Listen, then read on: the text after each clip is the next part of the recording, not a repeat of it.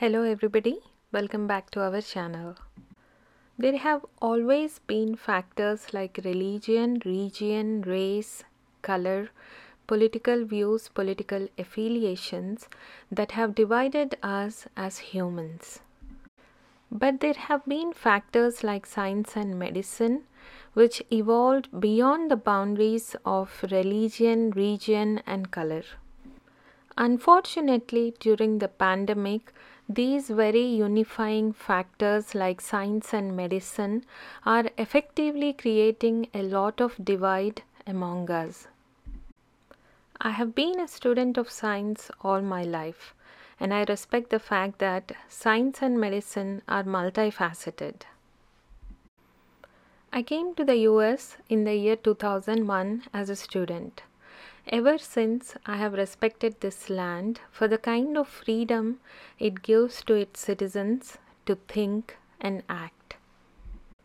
But during the pandemic, science has become more singular than multifaceted, and our freedom to think and act are somewhat curtailed. We are looking down upon our family members, friends, and neighbors just because they have taken decisions about science and medicine which are different from our own.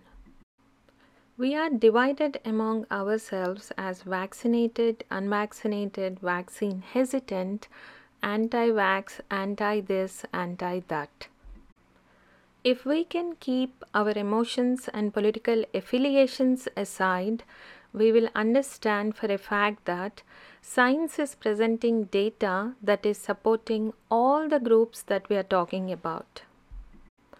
There is enough scientific data to support the idea of mass vaccination, but also there are many researchers, scientists, and doctors who are against mass vaccination.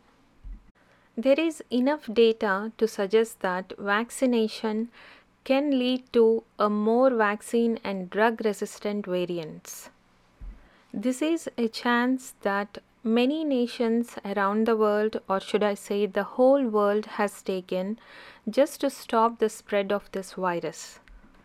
Take, for example, the influenza vaccine, the vaccine that has been around us for a long time and which is administered in many countries twice a year is losing its potency effectiveness against the influenza virus. Let's talk a little about the three major groups here the vaccinated, the unvaccinated, and the very interesting vaccine hesitant group. The vaccinated believe that the vaccine will protect them from serious illness, and there is enough data to support this. And the unvaccinated group is very confident about their natural immunity. They want to take a chance against a virus, the mortality rate of which is very, very low. And the third interesting group is the vaccine hesitant group. But are the fears of the vaccine hesitant group totally unwarranted for? History says no, not at all. In the year 1976, the United States of America acted very hastily against a strain of flu virus which now we know as swine flu. On the 4th of February 1976, a young soldier named David Lewis died from a new form of flu strain. And CDC thought that it was happening because of a strain that was genetically close to the Spanish flu strain of 1918. CDC believed that in order to avoid an epidemic, at least 80% of the US population should be vaccinated against this virus. Congress readily allotted money for the potential good press of saving lives. But interestingly, World Health Organization adopted more of a wait and see attitude about the virus. Immunization started on the 1st of October. But by then, majority of the American population, the press and the WHO had realized the fact that the alleged epidemic never started. A journalist of New York Times went ahead and called the whole thing a political fiasco. Vaccinations were happening on a mass scale. And the press were having field day after field day reporting the side effects generated from the vaccines. Press reported that many who received vaccinations in Philadelphia collapsed right after the shot. Even if we think that the press at the time had exaggerated the story, we can't ignore the fact that the virus itself at the time killed only one person. But the real victims of the pandemic, which never existed, were the 450 plus people who came down with severe side effects, including the Guillain Barre syndrome after getting the shot. Let's go a little further into the history and understand what happened during the Spanish flu. The Spanish flu of 1918 was initially thought to be caused by a bacteria. Various vaccines were developed against this bacterial agent before it was concluded that this bacteria was in fact not the reason for the Spanish flu. These vaccines, if any, only protected against the secondary bacterial infections but not against the Spanish flu virus itself. So, is the vaccine hesitancy really a problem? Shouldn't the government try to alleviate these fears and not push mandates after mandates against the general population? Let's also talk about the data that is coming out via whistleblowers. The latest article in the British Medical Journal reports of a researcher who is blowing the whistle against Pfizer on data integrity issues. According to this researcher, I quote, speed may have come at the cost of data integrity and patient safety, unquote.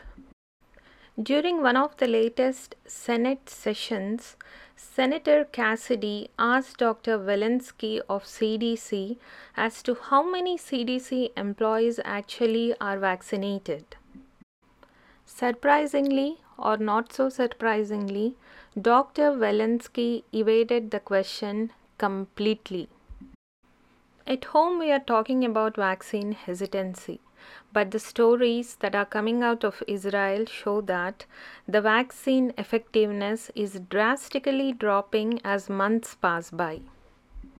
They're also reporting that vaccines are doing a good job at keeping the infected from hospitalizations. Surprisingly, the media in the United States of America has totally ignored the data that is coming from other countries, including Israel and many countries in the Europe.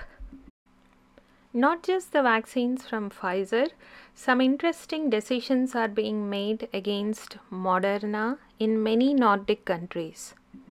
Finland, Sweden, Denmark, Norway are recommending against the use of Moderna's COVID 19 vaccine in younger age groups. The risks of cardiovascular side effects like myocarditis and pericarditis are mentioned to be the reasons for this decision. Japan also cancelled its contract with Moderna, citing the reasons of contaminants in the vaccine shipment that they received. While we are still talking about vaccine hesitancy in the US, US and other rich countries are preparing for booster shots. Even if vaccines are doing their job effectively, is it the right time to promote boosters yet? Well, WHO is strongly opposing this idea and is asking that the wealthier nations should in fact donate their extra doses to the countries with the minimal vaccination rates. The Director General of the WHO, Dr. Tedros, has made his position very clearly, calling for countries to impose a moratorium on boosters until 10% of the people in every country are vaccinated. The rich nations are also blamed on ethical grounds for lapping up all the vaccine doses and not donating the doses that they promised to Gavi and CEPI nations. Let us also talk a little about the side effects of vaccines. Why do some people get a severe reaction to the vaccine while in others the vaccines are just yet another placebo? The way we react to a vaccine is as unique as we all are. In some healthy individuals, the immune response is rapid and is very effective in producing antibodies, T cells, and B cells which act against the virus.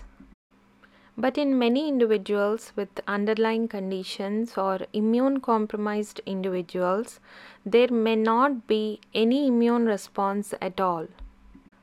They are as vulnerable to the virus as are the unvaccinated group.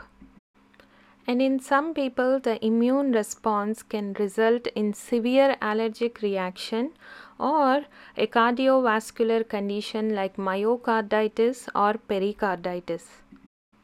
The next important question is how long do the antibodies last in our body? Well, the answer to this question totally depends on our body. The vaccine induced antibodies in our body can last anywhere from 2 weeks to 6 months or more. There is not much data available at this point on how long the T cell and B cell immunity will last in our body. Are boosters an answer to this situation? Well, yes, maybe, or no. We don't know yet. Will the vaccinations lead to more drug and vaccine resistant strains?